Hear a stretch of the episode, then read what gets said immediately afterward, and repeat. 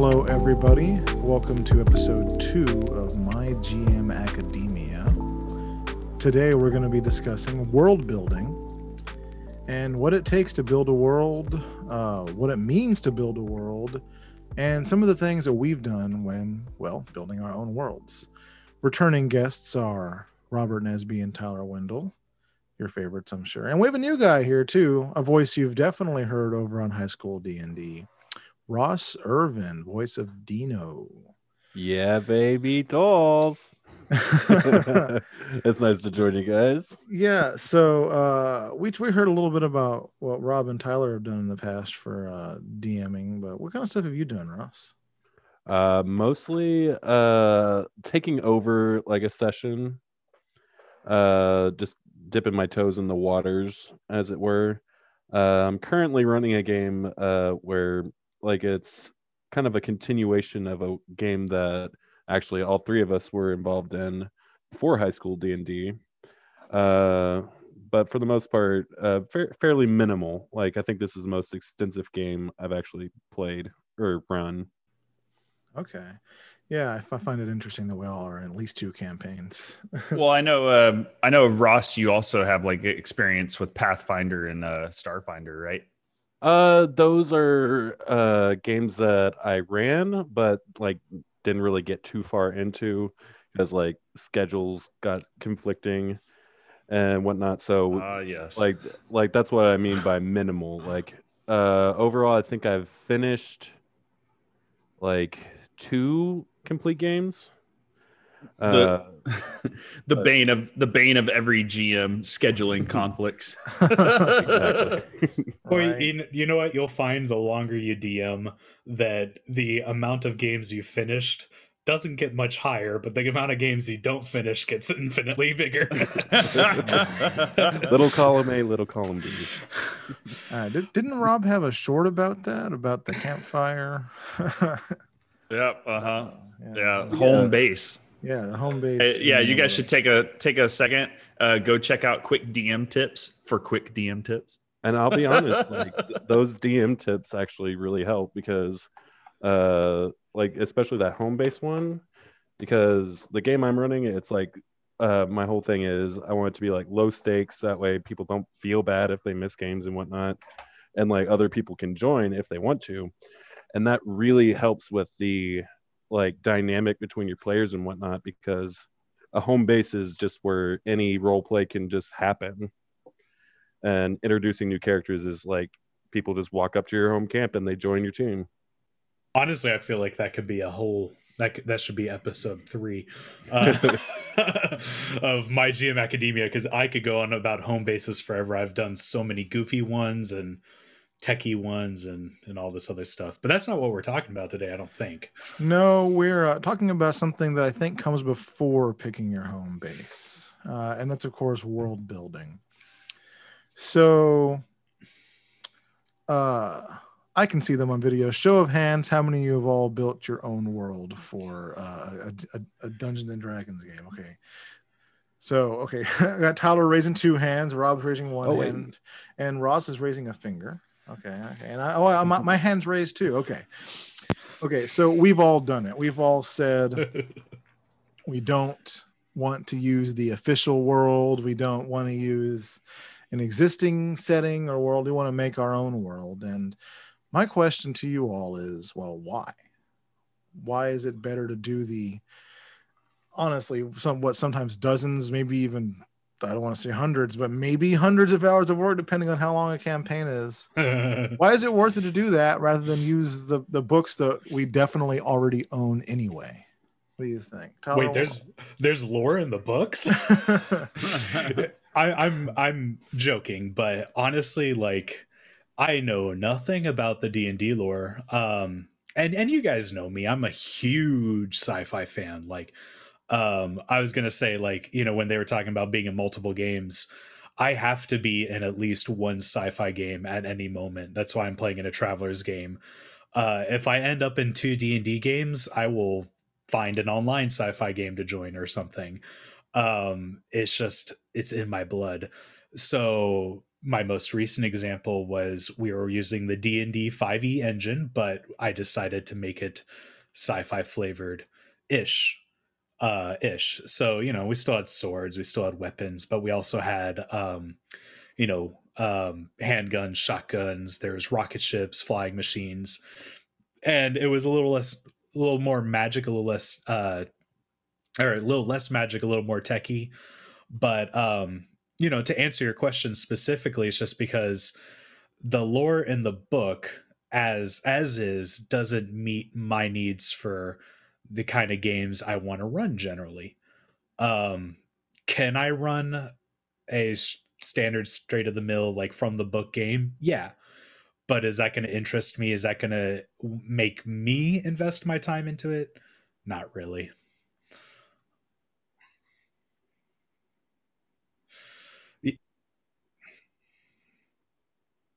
Oh yeah, yeah, yeah. I mean, it, it, it, can be anything. It could be flavor. It could be just the the story concept I want to do. But um, at the end of the day, it's just if, like you said, I I am going to invest a lot of time into this. So I want to invest a lot of time into something I enjoy.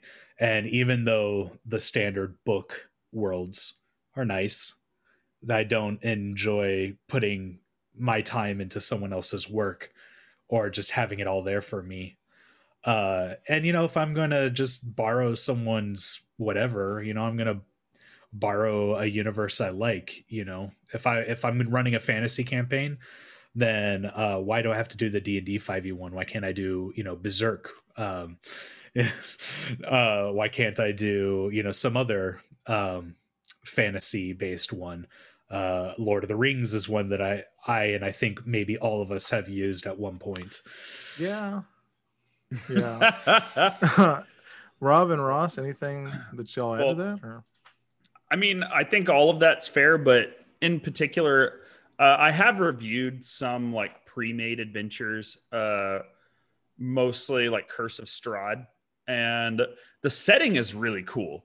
Um, but at the same time, for me it's like i i just i go to dming and gming because i like to tell a story and using those settings i feel like i'm basically in a box and so i'm limited based on what their setting is and their lore and which could be interesting. It could be interesting to explore that and try to like see what you can do while you're being limited by that box. But at the same time, I mean, I've I've been homebrewing worlds like since I started DMing. Yeah, it's just what I know. and you know, something about it is just. I think the reason why why I'm into it is just when it comes down to it, you're having fun playing Dungeons and Dragons with your friends. And if you do it right, you don't build the world yourself, you build it together. Oh, um, sure. Right. Um, and maybe they don't always know that. Maybe in passing, they tell you that they really want to find some legendary bow. So, three weeks down the line, you make a, a forest that has a quest for them or something. Uh, Amy, if you're listening, uh, I made a forest for you. We're going to get to in three weeks. um, only if you're listening, though. yeah, I hope you're listening. We want to um, we want to like and we want a subscription, or you're not getting the bow. Oh, she's subscribed. Oh, that's okay. true. Yeah, yeah, I need to see proof, or that bow is going to the warlock. Who we know is just going to Eldritch Blast. Yeah, plus, plus one it. per sub. so okay um let's let's get into the biggest can of worms what goes into a world? And you sit down to prep your world building which even before session one probably comes after session zero um the last episode of this uh you got to think of all kinds of things that go in your world. So what what sort of things go into your world and what goes first? Ross let's start with you. Uh, one thing that I'm doing with my current game is because I'm using the map that we had for our Lost Souls campaign, oh. like that, most of that, like geographically speaking, is the same, but like it's a couple centuries after the events of what happened when we were playing. So the challenge that I had was what happened in that amount of time, like how much has changed. And so typically what I like to have in any of my games is like have organizations like factions and whatnot Mm. and have each of those factions like bring an importance to the overall like like continent you're on or like if you want to go further than that like have it be like world politics but uh yeah usually i'll start small and the longer you play the more you expand outwards So, so you begin with uh, you you start with the water, earth, fire, and air kingdoms, and then uh, yeah and then you decide who's going to be the fire nation. You decide who's the empire and who's the rebels before you even start building anything else. That's interesting. Uh, typically, if I have like a like a source material and like my continent, like if I want to do my own map making, uh, that's also like priority. But I feel like that's a lot simpler to do because there's so many different ways to make your own custom maps. So Oh yeah, yeah. I start with the map. That's where that's where I start. I start Yeah, with the map. like Oh yeah. go from there. yeah, before I even start doing any map things, like I'm already thinking like, what's the politics in this I, I that's interesting. Expect that from you. yeah. Rob, what's the first thing you put in your world? Well, so first I determine a theme. Oh, Um, and generally that's a conversation that comes between me and the players. And we did talk about that a lot in our last episode with session zero.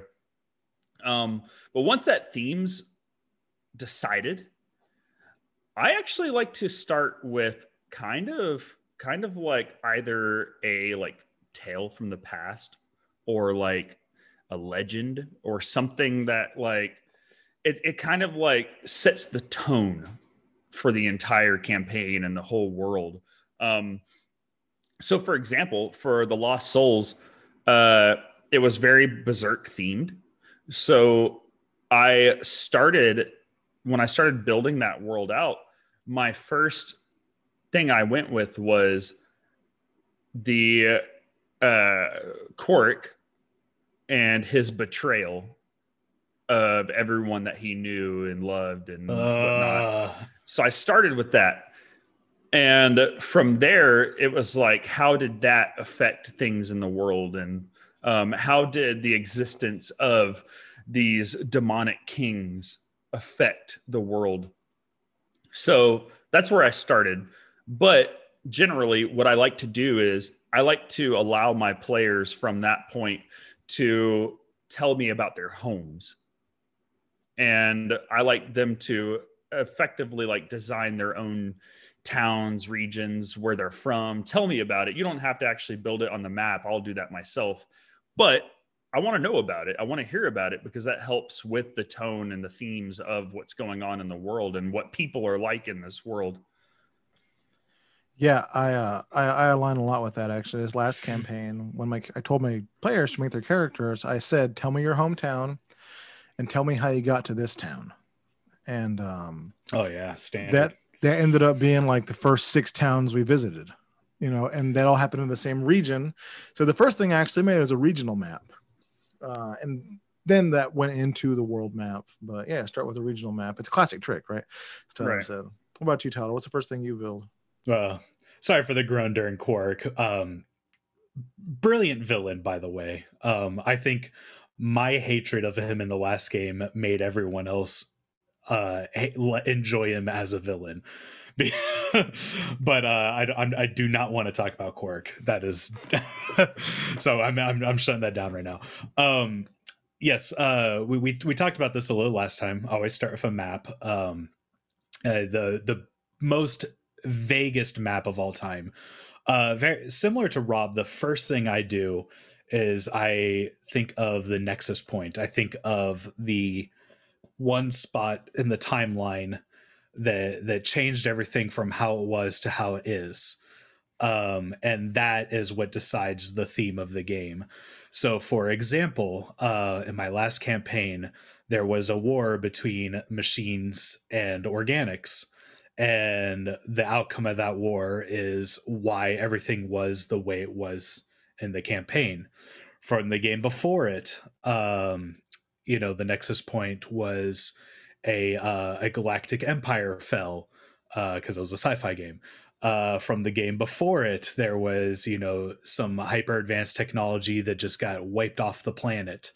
Uh, you know hyper advanced race that got wiped off of the planet so all of it starts with uh some nexus point some some critical bit of lore that's really kind of general when it starts but it helps i think it helps gives the players like idea of how they want to build their character what their thoughts are going to be in my game I, I tend to push morality i tend to push uh that more so you know i feel like that helps them get an idea and I honestly think there's a lot of examples of that in fiction as well. And a specific example I I can see is Dune.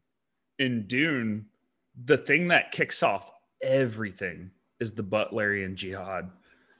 That, or find and, or or a hobbit finding a ring.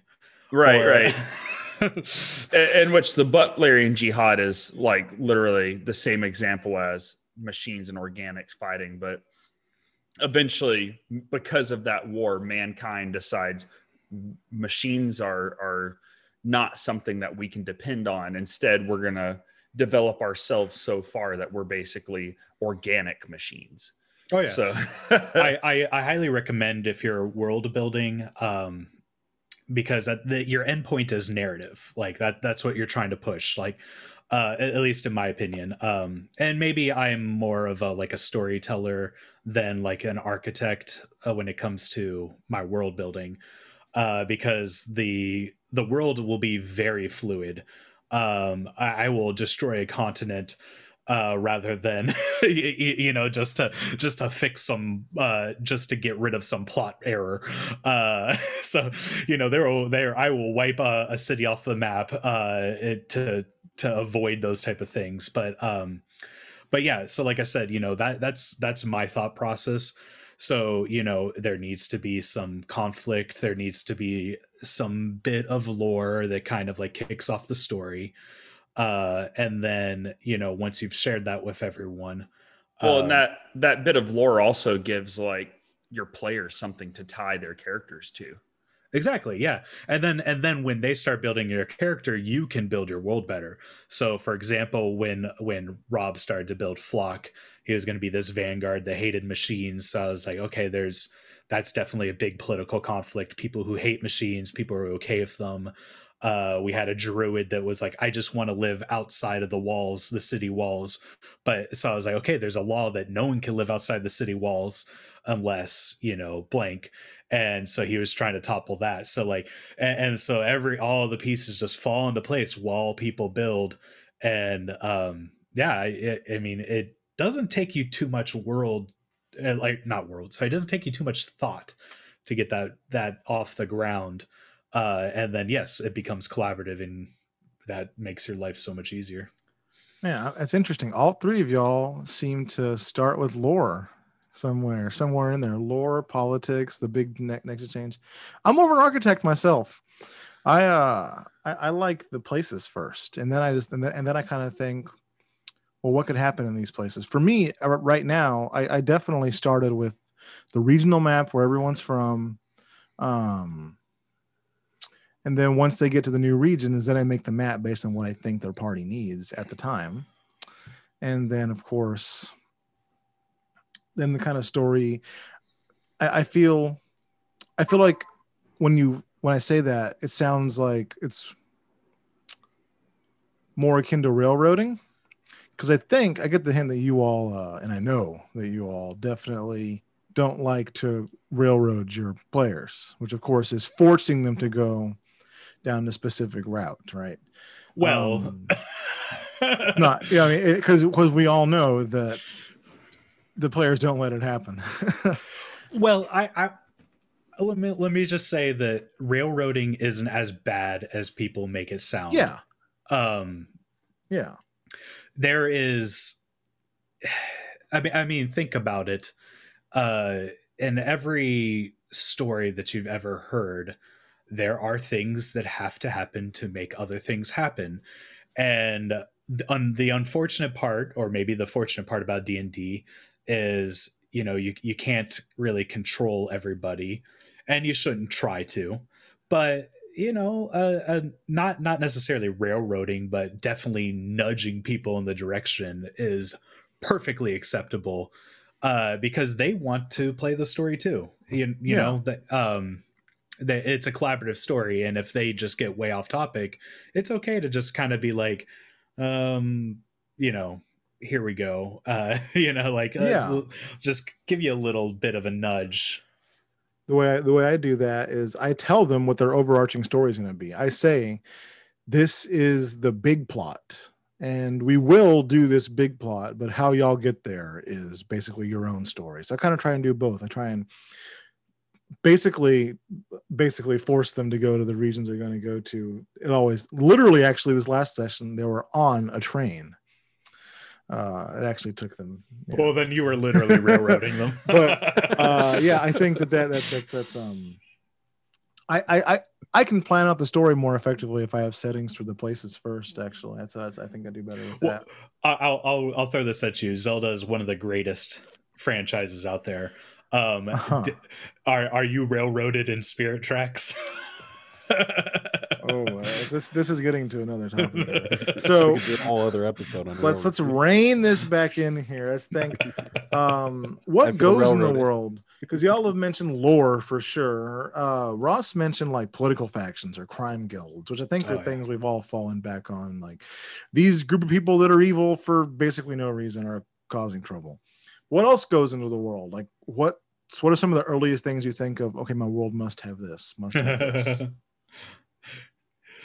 I'm uh, I I'll start this one because this is one of my things like the aesthetic the I I, I I'm like my maps will have no cities but they'll have swamp mountain uh, desert. They'll have you know it's probably because I played a lot of yeah be- because i played a lot of ranger uh you know wasteland uh magic areas non-magic areas uh you know just uh yeah biomes kind of aesthetics looks um the cities all i i may i might not even name the cities but maybe i'll put like you know a race there or something and give it give it an aesthetic too you know Hmm.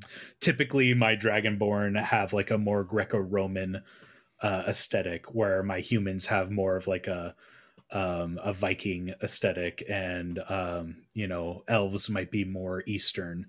And so in you know it's that that's kind of like the route i go but i, I definitely like to do that little aesthetic bit uh, Okay. first. And and a lot of that thankfully can be the burden can go on to the players. But um you know sometimes they just either don't have an idea or they don't really care and it's just like uh, for me that's super fun to just be like you know? Yeah so lore aesthetic factions what else? I mean, maybe unique geography. Ooh, Um, that's sometimes good. So like i ran I, I did this like it was like a small like side spin-off thing. It was like a monster hunting campaign. I have to be Mhm. careful not to say monster hunter because it wasn't monster hunter monster hunting campaign. Uh and like there Not was a unique not monster ranching. Yeah no not monster ranching. No. Monster but so the uh, effectively there was an event where a a like cataclysm in the continent just like split the continent uh down the middle and that's where the monsters came from. They poured out of the hollow earth. Mhm. Godzilla maybe Ah, but see- anyways so I like that. I'm guilty of using towers. I'm guilty of being like, look at that tower that's there for some reason. yeah that nobody knows right Yeah, yeah, you can't even start of my course last- the bbeg doesn't live there my my last game uh the whole premise was there was what like t- 10 towers that have existed since all of time and they were they they went almost to space and they were massive like geological structures that people lived in and so yeah no i i i overuse towers uh oh man. Okay. Uh, you mentioned the BBEG, the big bad evil guy. i did When do, when does that come up? Well, I mean, for me, I'm gonna um, guess. I'm gonna guess pretty early. I'm gonna guess that. Uh, I mean, it depends. Okay. Generally, generally, I like to hear what my players are doing first, um, because I like to design my BBEGs around my players, just like I like to design my worlds around my players. Uh, So, um, but I may already have something of an idea about them only because, like we established, I like to throw out that little piece of lore at first. So maybe that lore involves a MacGuffin of some sort that the BBEG is chasing himself or trying to stop the players from chasing.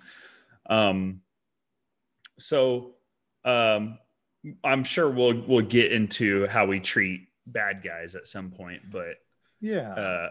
uh, but I, I I mean, it just depends on what the players do. That that's why how I feel about the Yeah. big bad evil guys. Yeah, I like the point that Rob made there with like what the players decide to do because like one of the things that is a trick that I picked up from him incidentally was uh like having like an NPC that the players trust and whatnot. And then like depending on how you treat that NPC, like maybe they aren't very happy with how the players treat them. And then like that is like the catal like the catalyst for them making the switch to the dark side. Oh yeah, I, I don't think you should ever build an NPC to betray the enemies, and if you do, do it once and just expect that no one's going to ever trust your NPC again. However, if you build, I've built NPCs where I'm like, this is the goodest guy, you know, and then they have just beaten him into like to and uh they've just beaten him to the dark side, and I've just been like, well, there's your bad guy, especially because in my games, um, I, I, I do build my BBEG kind of early because my BBEG is almost never a person. It's almost always a concept or an ideology. Uh, we talked about this a little bit last time. It's like uh, all the evil in the world, and maybe it just happens to manifest itself into a person. Uh, but you know, last time, the last game I did, uh, the the BBEG was a conflict between humans and robots. There was no singular bad guy and eventually at the end i did put a singular bad guy in just so they could have a fight. Um you know so it fit so the mechanics made sense. But you know um that was you know pretty much the last care i had you know Okay, so I want, I want to touch on a few things that y'all said we didn't really focus on, just uh, just to point them out. Um, at one point, Ross, you said you used a map from a previous campaign. I have. because I think I think that's something that um I, I mean I don't even think of when I first start building a campaign, but I think it's a great idea. Uh, do you do you keep the same lore for the world? Uh, the reason I'm keeping a lot of the same lore from the previous game, it's more has to do with like what I want to do with that game, which is like, like that was a game that helped me through some tough times, and like, so like resurrecting it was kind of like my way of like allowing other people to continue to like reap the benefits of like what I gained from it. It's a good- So- it was a good world. it- yeah it's a good world and like and the last world i actually built that i like put my time and effort into to like build a map and whatnot like that was one of my games that i put like a lot of thought into and uh like the premise of it was like it was like an a continent but it was like isolated in like space and time given like the lore of that like uh that story which I drew inspiration from Supernatural. And like the gods were like dragons who crash landed on the planet, trying to like they're they were transporting this very dangerous like other dragon, and they crash land and like they're the only ones who had magic, and like basically anyone who is like within this like thousand, maybe ten thousand like uh what's the word I'm looking for? Radius, Yeah. like diameter, whatever. Uh, they were imbued with the magic of the dragons, Oh. and so like I, I just dumped a whole bunch of lore into it. So, uh, not quite sure I was going with that. No, but it's interesting. how how magic exists is really important to Yeah, to a world. Yeah, and you have and you have to determine what level is that magic because there may be high magic, low magic. Like Yeah. Game of Thrones is very low magic. Like there's Yeah, true. barely any magic going on. But then you look at the Feywild in general in D and D lore, that's like really high magic. Ah, so now That we're game- that something game was- else. yeah. That game was also a Pathfinder game, and I really did want to be bogged down with all the Pathfinder lore. Uh, so it was more like I agree. Pathfinder homebrew.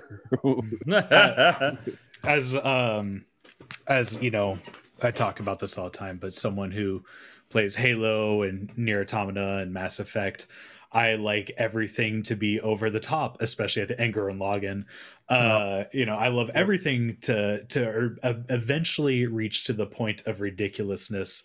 So i almost always want my worlds to have high magic in them at some point. If you don't start there you're getting there. Um i thought it was really fun last game to have high magic and high versus high technology. Uh so at the very end they were casting spells on this gigantic robot that was you know the size of a mountain punching him uh you know That's pretty funny. Uh, like one of the things uh, with the magic building that I really like to do is I like to throw conspiracies in my game too. Oh, And so, like, uh, the thing I was gonna uh, that I was doing with that game was uh, there's this episode of Supernatural where they're facing off with this dude that's like haunting this house that has a bunch of graffiti in it, and like it gets on the internet and everyone's like paying attention to it, and like one of the symbols is like this like Tibetan like golem building symbol called the tulpa. And uh the conspiracy was supposed to be the like when these dragons like landed on the thing it was too powerful for like the prisoner was going to destroy the entire world. So they like started marking everywhere within that radius with this tulpa symbol and they essentially made the dragons become gods okay. through this like manifestation like ritual that became their religion. And so like the idea was the every time they found these symbols like they would know that oh shit we need to destroy that. We're finding this everywhere. And the like more they like kind of unravel this conspiracy like they basically unlock the big bad evil guy okay. like basically making the players the catalyst so another strategy of just yeah letting the players uncover the world, but yeah yeah, okay, interesting. So I wanted to get into um because you mentioned the Feywild, you mentioned magic. At some point, well, we still keep some things from D and D because I, I think that's something I, I brought up earlier. Uh, we all use the planes. The, my, my, my world, uh, I never really changed much besides the material plane. And then there's always an ethereal plane, an astral plane, and well Nine Hell, Shadowfell, or seem to be there. I, I, I, I use the plane map that comes, comes with the book. uh and I mean he and the and he's referencing chapter two of the DMG, which is Sure. creating a multiverse. It's page 43 in the Dungeon Master's Guide. Yep. I have never in my life used the D and D planes. Um, there is the material world, and if you guys want to do some planar hopping, you're hopping to my other D and D games or my other traveler games, and and Rob can vouch for this. Yeah. Uh, they have they they sent one of uh in in one of my travelers games they went into a d&d world uh on one of them uh in the most recent game they plane hopped into a traveler's game uh to watch like some dragon get gunned down by a bunch of mechs. Uh you know uh you know uh i've sent them to chet frost's my my future sci-fi world. I i have never ever ever used the planes as they are in the book. Um i almost exclusively I, I I try I I don't know why I'm so adverse to them, but I avoid them like the plague. I'm just like, if I'm making my world, I'm making every bit of it. So screw your planes. You know, if you want to go to some godlike plane, it's going to be, you know, this mine, the one that I've decided. Hold on. So how does how does dimension door spell work for your world? Do they pass through it? They see Chet Frost before they get to the other side of the. Of the Oh, yeah, no. Yeah, he's fighting with James T. Kirk. we have flat out had that exact situation play out. You know, oh boy. Oh, I think I- we had. Uh, I think we had that uh, something very similar to that. I can't remember, but I, I know that we've had our D and D characters run into our traveler characters on several, several, several occasions. Well, I mean, I've I'm I've used the traditional multiverse from D and D pretty often. It's yeah, me too. it's not it's not like um it's not the Greyhawk setting or anything like that, but just the way they describe the planes, I have used that in particular. I've even I've even had characters from completely different groups run in, you know, plane hop to characters of groups of people they've never met before. You know, I had um Ladrian, uh, which Huh? which Rob knows was my wizard from a couple games ago, and he he he starred in the last game as well. But uh, he popped up in a um, I want to say a Pathfinder universe we had where they grabbed in you know an extra planar being of some sort. And i was just kind of sitting there i'm like i don't know what to do. I don't know uh, yes, i was like it's a wizard. It's it's ladrian. And this whole and then it became like a whole thing on like returning him back to his universe. Uh so it was it was a really fun side quest. And they they which love the mean- character. Which I'm that I literally used that in the Lost Souls too. because we we never finished that. Remember Tyler the Yeah. the wizard thing? So I was like, I'm gonna let the I'm gonna let the Lost Souls finish that. So, it sounds like there's maybe like a spectrum between using d&d completely 100% what's in the books and what i feel like we've gotten to the territory of sometimes basically using the combat system and the monster stats at most yeah that's me yeah that's what it sounds like. See, I'm in the middle somewhere. I still, you know, I, I I'm, I'm the buy. I'm, I'm the guy that buys the uh, Mordenkainen's Tome of Foes just to read the lore in there. You know, I'm the guy that read, buys the extra books. It's just to just to see what lore is. You know, for these other kinds of races and stuff. I, I, I like integrating the other lore for like the races and the monsters. I like integrating that into my own game. Um, so I, I do mix and match a lot. I, I, I do mix and match. Well, Um, you need I made even it. I, I made a good effort of at least the monster lore in that monster hunt campaign I did. No, no, I agree. I played it. Um, I feel like if you're if you're like me and uh, you're avoiding the lore, the the I guess the Wizards of the Coast lore, like the plague, uh, you still need to know their lore. They they otherwise nothing nothing makes sense. You know why are tieflings fire resistant? Well, you know because they have some demonic blood in them. Uh, and then like so in my last game demonic blood was machine blood so you know the the tieflings were more or less half machine and ergo they you know had fire resistant because they were part metal you know so i had to understand the lore i had to know the lore i had to read the lore in order to convert it to the setting i wanted um and i think if you're homebrewing uh your world or not homebrewing people hate that word but you know if you're building your own world you should understand it uh, uh No, more than just the base level. I, I, I homebrew's appropriate for this. yeah. Fair enough. I I know some some uh and I not to alienate anyone in our audience, but I know someone out there is going to really turn their nose up when I said that. I, I like to homebrew things, but Well, It's- I, I think it's mostly like homebrewing like statistics and stuff like that. That's generally like I mean people will do it, but it's not play tested. So it's like who knows if it's fair if it works. Yeah, I, I just reflavor monsters, man. I just, I just take a monster Yeah, and change same. the token. Just, just change the token. Same. man. I mean, Yeah. that's literally all I've done high school D and D. Yeah. I I I do that because it's more convenient than using uh the chapter in the D- Dungeon Master guide where you can actually build your own monster. Right. However, sometimes sometimes you just got to roll up your sleeves and build your monster. Um, at least that's my opinion. You know, Yeah. So I think I want to hear from everyone if you had a number one, number two tip to someone to build a world, how they can do it. What is what is your uh, what is your what is your advice to those who maybe they never done it before? Maybe they said you know oh it's scary or something. What, what what's your advice for building a world? Get your a time. players, get your players involved. You don't have to do it by yourself. And frankly, if you do it by yourself, your players probably won't be as engaged as you want them to be with your world in the first place.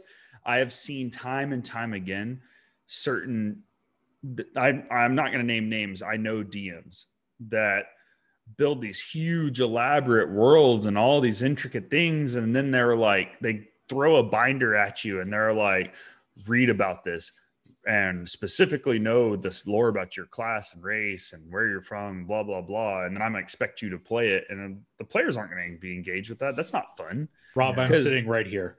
No, it's not you. it's not you.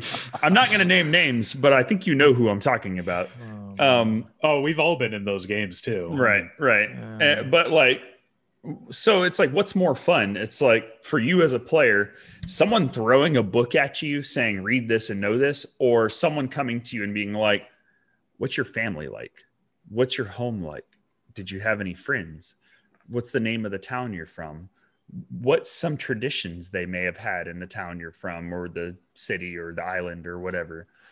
You know to me it's like that's also really fun because a lot of the times your players will come up with some ideas that you're going to run with. mm, Oh yeah.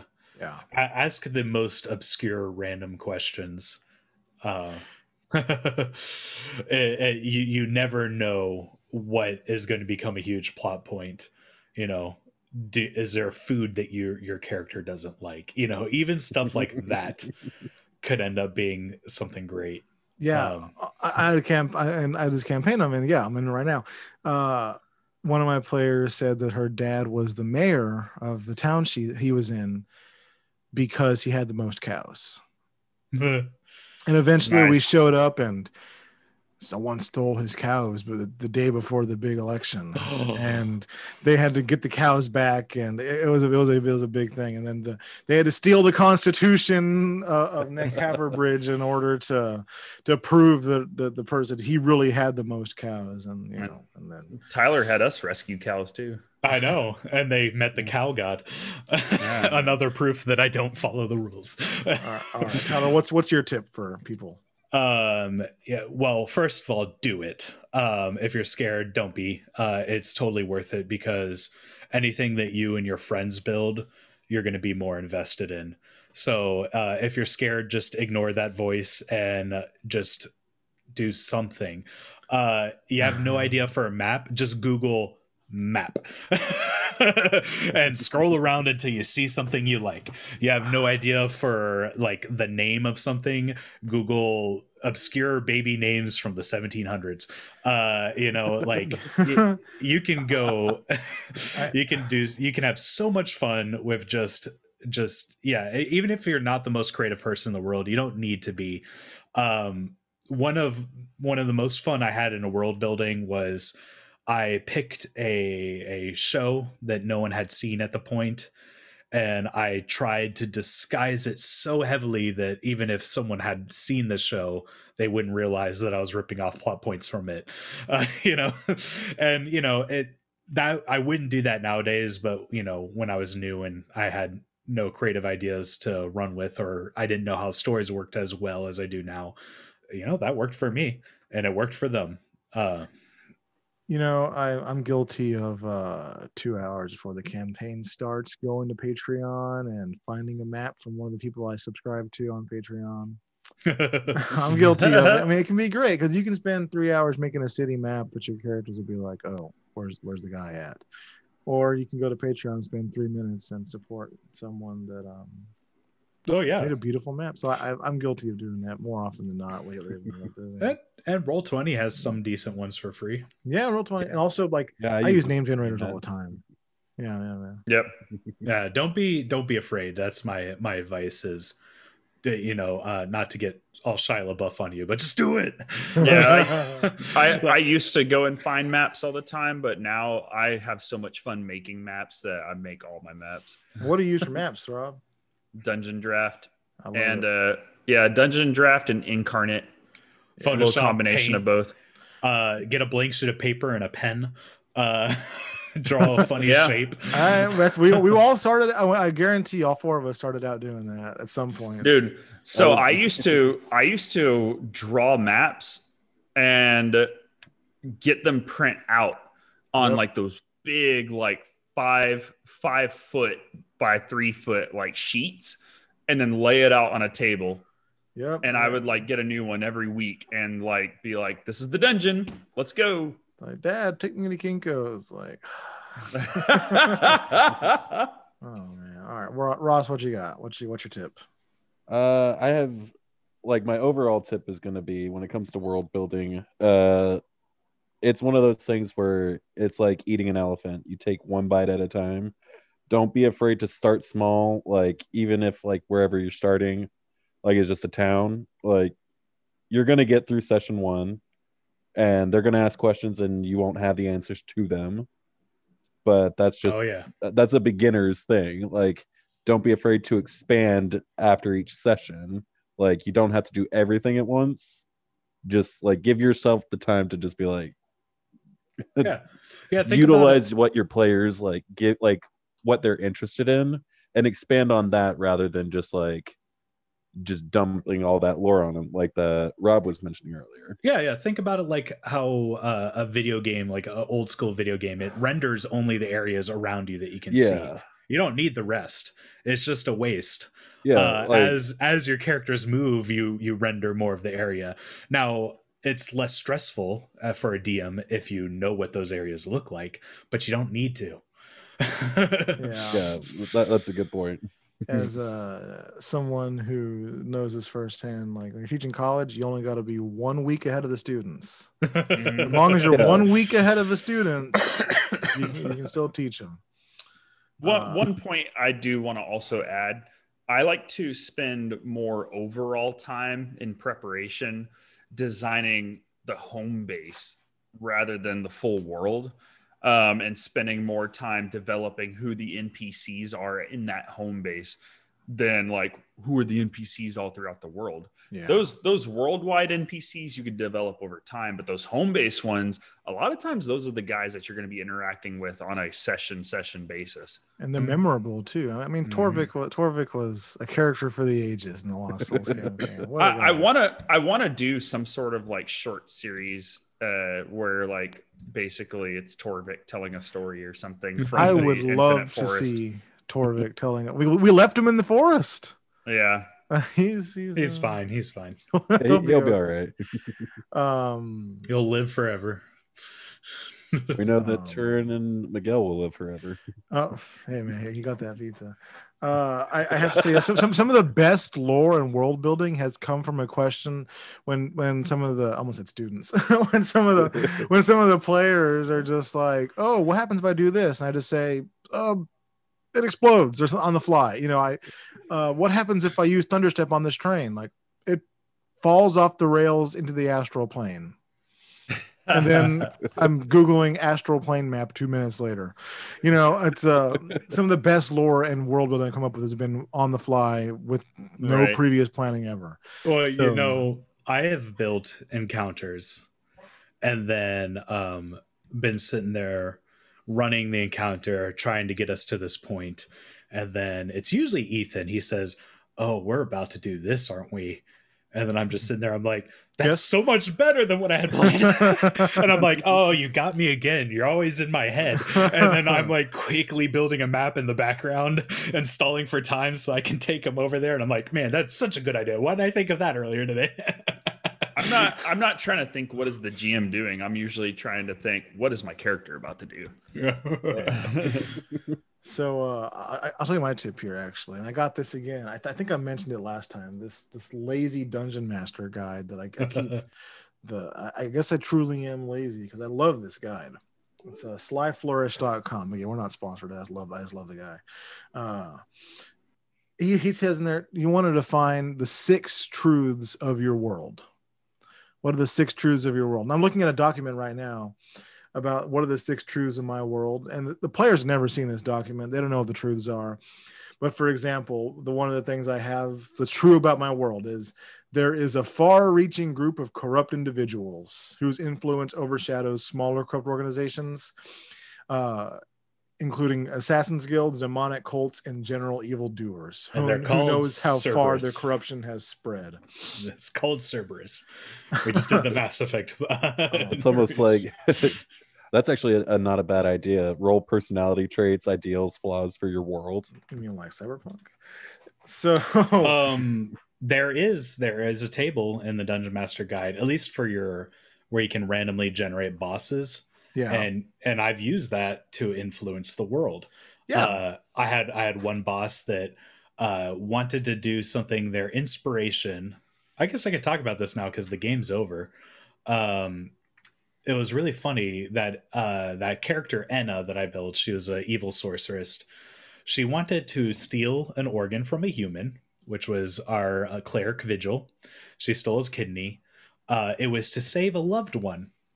Um and um but it was really funny because like what i rolled was she wanted to steal an organ to save a loved one and her method of evil was creating uh altering weather patterns. So, so Oh, that no. and i was like okay how am i going to do this? Well it turned out they only got le- uh, led to her base because there was a drought created by a dragon that was freezing the headwaters of a river. And uh and so when they went to investigate it they stumbled across her lair and she was able to find the human organ she she so desperately needed. Uh oh boy, but i was like it, i had to wrap my head around that for like a week to make it make sense but i randomly rolled it and you know what it it added to my world i was like well i have to have a mountain i have to have a drought area i have to have a place affected by this yeah, one little thing you define in your world can change a ton of things. Yeah, like Yeah, butter like butterfly effect. yeah, absolutely. So and after they solved it what changed Ab- oh yeah, absolutely. Yeah, it's a big thing. So I'm looking at again as, I said this document, and I recommend everyone make like a Word document to organize themselves here. I got ten pages. Two of them are the six truths.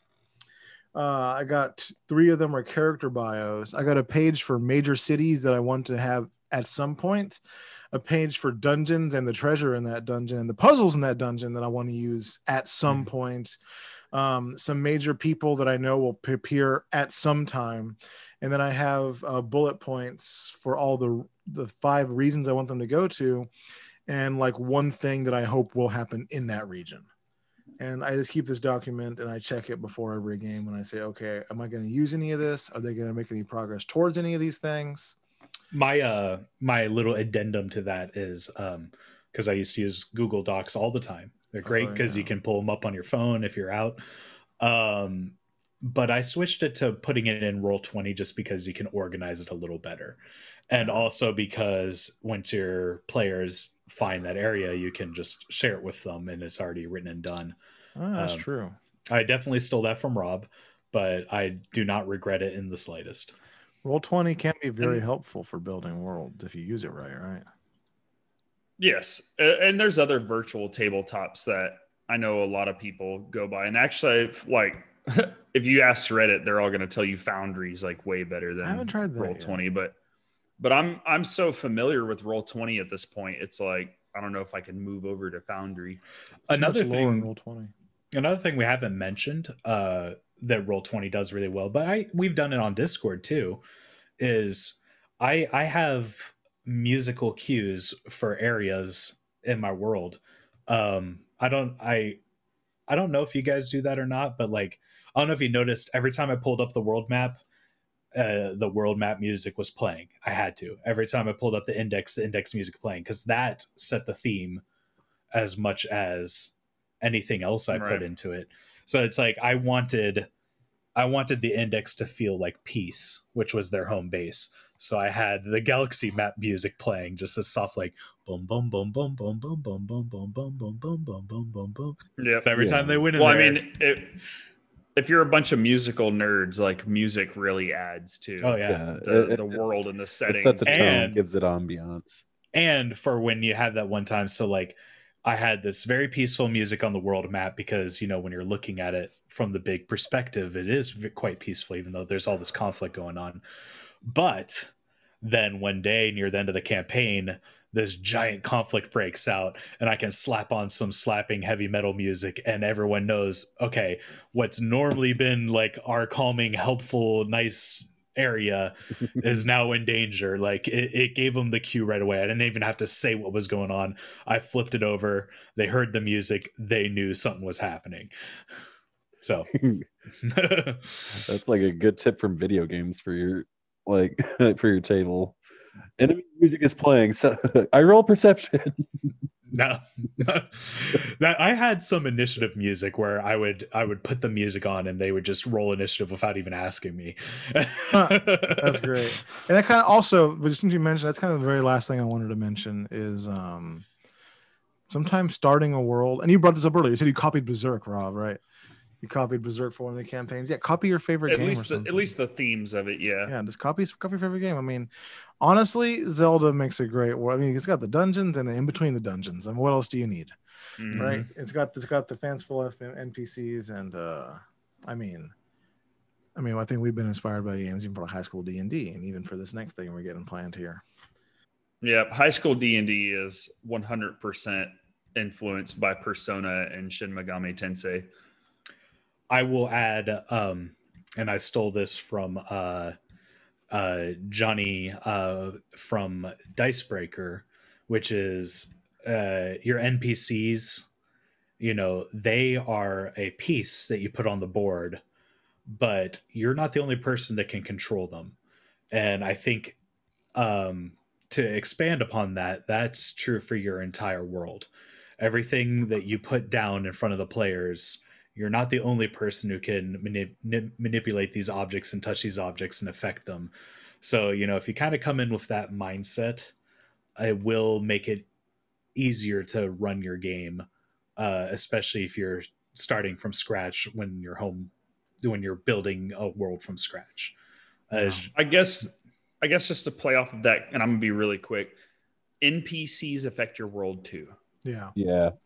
Should be living and breathing. It's uh what if mm-hmm. uh if an NPC murders murders uh the big bad evil guy when no one's around? Does he still make does he still make a sound? Right.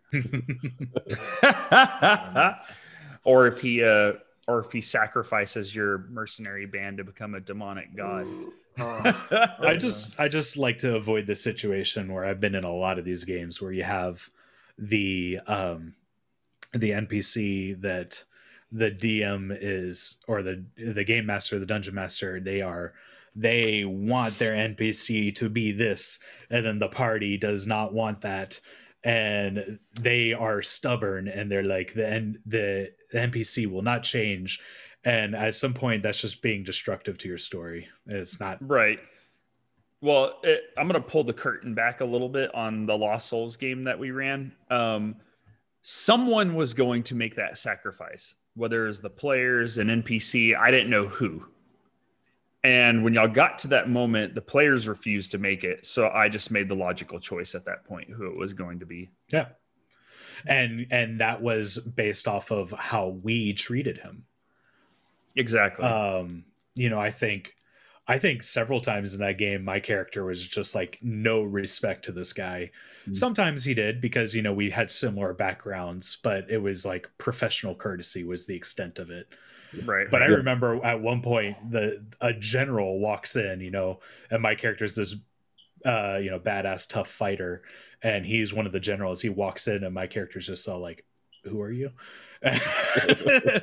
it's like I, I completely forgot you were one of the generals because I am so high on my own badassness that I can't remember anyone lesser.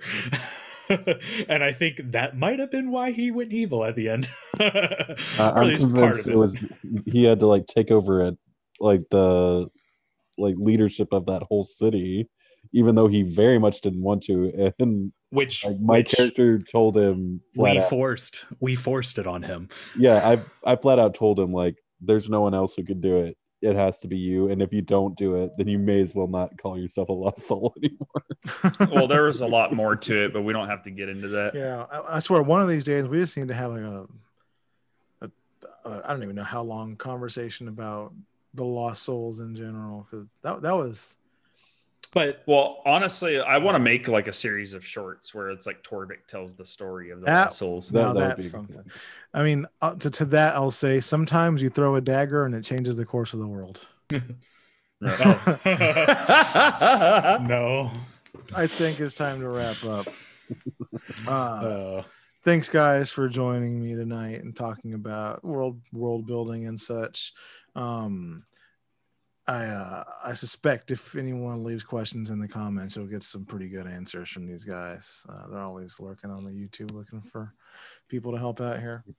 Yeah, we're lurking. oh yeah, give us uh if you if you want to hear something specifically, leave a comment. Uh Absolutely. if you want us to expand on something, leave a comment.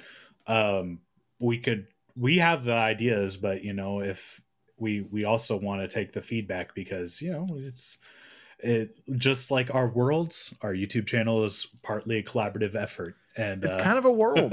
It's kind of a world. Yep. yeah. I mean, is there Yeah. lore? Do we have lore? There is a lore. Uh, Maybe. one of uh, uh, I, I don't know if you've checked out the composer's corner. Oh, but hold on a second. Well, hold on a second there. Let's, let's, let's, let's, let's save that. Let's save that. All right. Yeah, yeah. Don't don't give it away. okay, let's um Let someone like a Hannah Banana try and figure this out. Just shout out. Shout out, Yeah. like this video. like this video. Like this video. Yeah, we love him. Thanks so much to Rob, Tyler, and Ross for joining us today. Be sure to check out our social media, our Facebook, Instagram, and Twitter at SIO Tabletop. Catch us streaming on our Twitch at SIO Tabletop. Join our Patreon at SAO Gaming. And as always, check out our YouTube channel, Spell It Out, for the latest episodes of High School D&D and the latest content that the guys at Spell It Out have to offer. See y'all next time.